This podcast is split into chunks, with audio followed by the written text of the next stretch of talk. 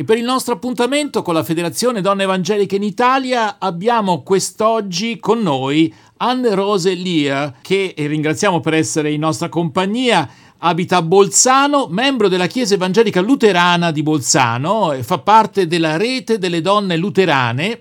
Tra l'altro è stata delegata eh, al Comitato Nazionale Italiano per la Giornata Mondiale di Preghiera, in cui svolge il ruolo di tesoriera. E oggi vogliamo parlare proprio con Anne Rose Lear della giornata mondiale di preghiera. Intanto grazie per essere in nostra compagnia, ben trovata. Buongiorno. Buongiorno, buongiorno a lei. Allora, la giornata mondiale di preghiera, che cos'è e quando si svolge quest'anno? La giornata mondiale di preghiera è il movimento ecumenico di donne cristiane più grande del mondo.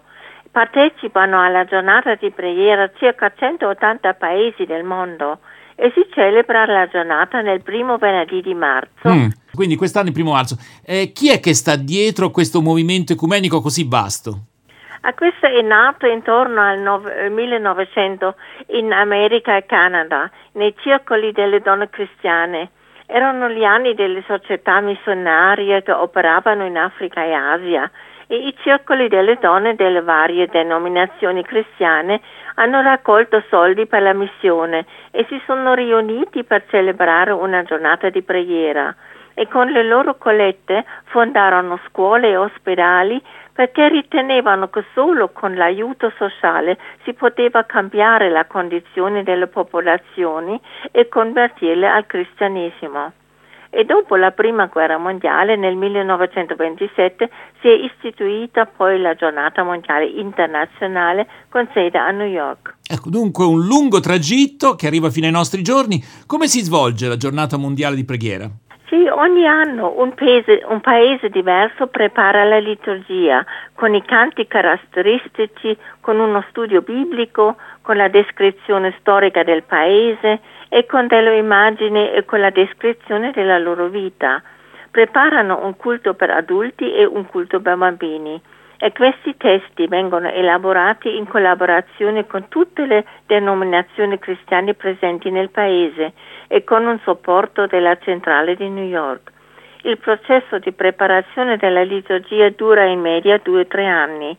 I testi tradotti in inglese vengono poi distribuiti dalla centrale di New York in tutti i paesi del mondo e ogni comitato nazionale ha il compito di tradurre il materiale nella propria lingua. Mm. Senta, abbiamo sentito appunto che ci sono paesi di volta in volta diversi che scrivono la liturgia. Come funziona la scelta di questi paesi? Sì, la scelta eh, arriva durante le conferenze eh, internazionali e poi eh, ogni quattro anni si svolgono queste conferenze e i comitati nazionali dei, dei vari paesi possono fare domande e riscrivere una liturgia e una commissione seleziona le domande e sceglie i paesi e la commissione assegna il tema e anche i relativi versetti biblici.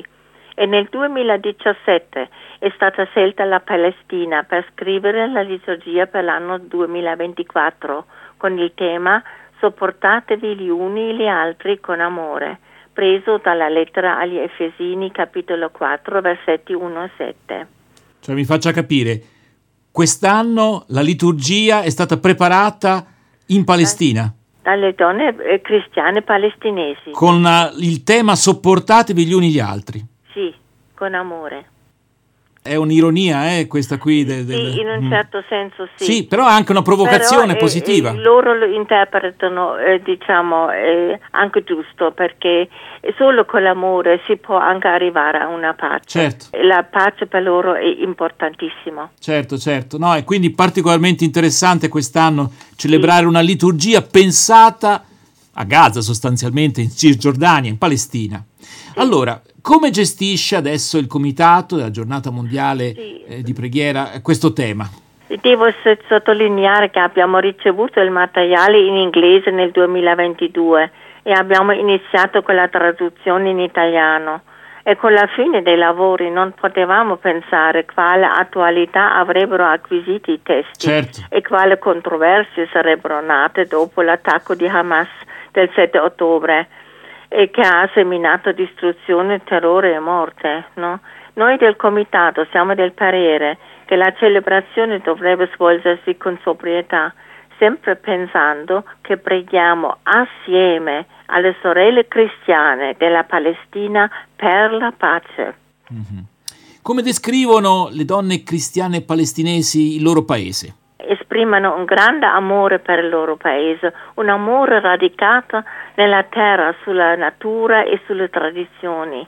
L'albero di olivo è visto come un simbolo della vita e della pace. Le mandorle, i fichi, gli aranci, i limoni che sono stati coltivati da secoli sono il loro orgoglio. Tengono molto alle tradizioni. Le donne fanno dei ricami con punti croce bellissimi. Hanno canzoni e balli tradizionali e un forte senso per la famiglia. Quindi giornata mondiale della preghiera è particolarmente importante, eh? sì, considerato appunto quello che lei ci ha appena detto di queste donne palestinesi che esprimono questo grande amore per il loro paese. Qual è la situazione della popolazione? Sì, ma quando il 15 maggio del 48 fu proclamato lo Stato di Israele per dare una dimora sicura agli ebrei, è stato vissuto dai palestinesi come Nakba, che vuol dire catastrofe, perché furono espulsi tre quarti della popolazione dalle loro case, circa 700.000 persone e 530 villaggi sono stati distrutti e circa 15.000 palestinesi sono stati uccisi. I profughi sono stati raccolti in 19 campi profughi in Cisgiordania, in 8 campi nella striscia di Gaza e 31 campi in Libano, Giordania e Siria. I campi esistono ancora e oggi la situazione si presenta così. La Cisgiordania in seguito eh, durante le trattative di Oslo è stata divisa in tre zone. La zona A comprende le grandi città che costituiscono circa il 18% del territorio, con l'amministrazione in mano all'autorità autonoma palestinese di Ramallah. La zona B è formata dai villaggi intorno alle città e comprende il 22% del territorio. Qui l'amministrazione è divisa tra Israele e l'autorità palestinese. I rimanenti 60% del territorio sono la zona C sotto controllo militare. Sia la sicurezza che la distribuzione idrica e la manutenzione della rete idrica sono in mano a Israele. Un problema deriva dai 144 insediamenti di coloni israeliani su terreno palestinese. Che sono insediamenti illegali, se capisco bene sì, dall'ONU sono dichiarati illegali. I coloni sono ufficialmente riconosciuti dallo Stato di Israele e godono di un trattamento privilegiato sia per le infrastrutture che per le forniture di energia e acqua. E le strade costruite per loro non possono essere utilizzate dai palestinesi che spesso si vedono tagliati fuori dai loro campi e dai campi coltivati e la libertà di movimento per i palestinesi è molto limitata e soggetta a permessi da parte delle autorità militari. Mm-hmm. Qual è la situazione economica invece? L'economia è precaria e dipende dagli aiuti dall'estero. A Gaza vige l'embargo, quindi l'import è regolato dalle autorità militari e le esportazioni sono quasi proibite. Dalla Cisgiordania si esportano prodotti agricoli in Israele, negli Emirati e in Arabia Saudita. Esiste anche un discreto commercio di marmi e pietre. Mm, quindi c'è una un grande differenza, se capisco bene, sì, tra la certo. striscia di Gaza e la Cisgiordania per quel che riguarda sì, anche questo, sì. economica. Quanti cristiani vivono in Palestina? Ma circa 50.000 cristiani. In Israele anche ci sono circa un milione di, di eh, palestinesi vive anche in Israele e lì vivono circa 125 mila cristiani. E I cristiani della Terra Santa appartengono a 13 chiese tradizionali, di, 5, di cui 5 ortodosse, greco, ortodosso armeno, copto, siriano, etiope, e 6 chiese cattoliche, romano, greco, maronita, armeno, siriani, caldeo, e due chiese protestanti, le anglicane e luterane e a Gerusalemme ha sede l'ufficio interconfessionale che è un progetto congiunto delle chiese di Gerusalemme, del Consiglio mondiale delle chiese e del Consiglio delle chiese del Medio Oriente. e questi uffici coordinano e rafforzano le relazioni ecumeniche. Allora, io ringrazio davvero per anche queste notizie molto interessanti che ci ha offerto Anne Rose Lear e che riascolteremo fra poco perché Anna Rose Lear è anche eh, una predicatrice laica eh, della comunità luterana di Bolzano e dunque ci proporrà una riflessione su un testo biblico, tratto questo testo dalla lettera agli Efesini. Però prima eh, vogliamo sentire un canto, se pronuncio correttamente, eh, il titolo è Yaraba Salami, viene cantata in arabo e in tedesco da Bea Niga, non so, anche qui la pronuncia un po' incerta. Di che si tratta? Ecco, ci vuole dire qualche Beh, cosa? È una canzone cantata anche in Palestina ed è proprio una implorazione per la pace. E in testo in italiano vuol dire, O Dio della pace, manda la tua pace nel mondo. O Dio della pace, riempi i nostri cuori con la tua pace. Benissimo, ascoltiamolo insieme.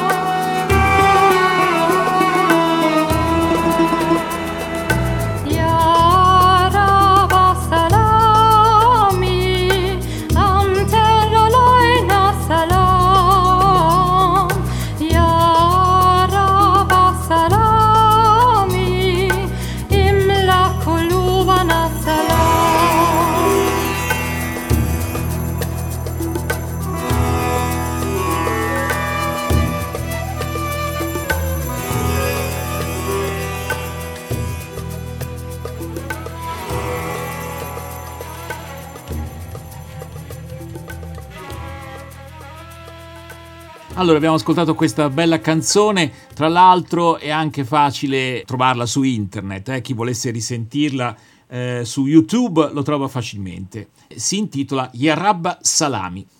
E a questo punto vogliamo fare riferimento al testo biblico della lettera agli Efesini. Leggiamo dal capitolo 4 i versetti da 1 a 7, poi ascolteremo il commento di Anne Roselier della rete delle donne luterane, predicatrice nella comunità luterana di Bolzano. Il testo è il seguente. Io dunque, prigioniero a motivo del Signore, vi esorto, comportatevi in maniera degna della chiamata che avete ricevuto, con ogni umiltà, dolcezza e magnanimità, sopportandovi a vicenda nell'amore, avendo a cuore di conservare l'unità dello Spirito per mezzo del vincolo della pace. Un solo corpo e un solo Spirito, come una sola è la speranza alla quale siete stati chiamati, quella della vostra vocazione, un solo Signore, una sola fede, un solo battesimo, un solo Dio e Padre di tutti, che è al di sopra di tutti, opera per mezzo di tutti ed è presente in tutti. A ciascuno di noi, tuttavia, è stata data la grazia secondo la misura del dono di Cristo. Ascoltiamo un commento di Anne Roselier. L'Apostolo Paolo scrive alla piccola comunità di neocristiani a Efeso.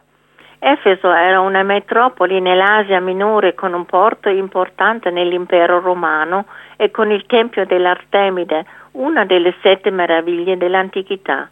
L'annuncio cristiano è arrivato in questo ambiente religioso multiplo con tutte le varie divinità. La fede in un unico Dio, in Gesù, nel Messia, era una novità, però già radicato nella fede ebraica. La lettera incontra un'area di conflitto nella prima Chiesa. I membri giudeo-cristiani della congregazione e i cristiani non giudei si riconoscevano a vicenda? o c'erano delle riserve? Le differenze sociali potevano essere livellate? Non bisogna essere prima ebrei per poi diventare cristiani? Nascevano controversie sulle leggi alimentari e sulla circoncisione. L'Apostolo Paolo si batté affinché i nuovi convertiti non fossero obbligati a seguire queste regole dell'ebraismo la fede in Cristo doveva unire tutti. La lettera agli Efesini dice siate stati chiamati, vi esorto, comportatevi in maniera degna della chiamata ricevuta. L'autore della lettera vuole incoraggiare e confermare la comunità come chiamati di Dio. Anche se non tutto va molto bene, non alza l'indice e non ammonisce. Poi nel versetto 2, che aspetto ha la nuova vita come chiamati di Dio? La risposta è piena di umiltà, dolcezza e magnanimità, sopportandovi nell'amore. Queste tre virtù sono quelle che rendono possibile la comunione tra persone diverse. L'umiltà non sta da sola, ma è abbinata alla dolcezza e alla pazienza. Questo contribuisce alla pace nella comunità. Nel versetto 3 l'unità tra cristiani ebrei e non ebrei, uomini e donne, schiavi e padroni è a rischio. L'unità è il tema centrale per gli Efesini. Il versetto 3 conferma la pace è resa possibile dallo Spirito di Cristo. Cristo è il vincolo di pace che tiene unita la Chiesa. E poi nei seguenti versi ci sono eh, elencati i pilastri dell'unità, la Chiesa come un solo corpo, sotto un solo spirito, con una sola speranza. E Gesù come Signore della Chiesa, la fede in un unico Dio e il battesimo rafforzano le comunità.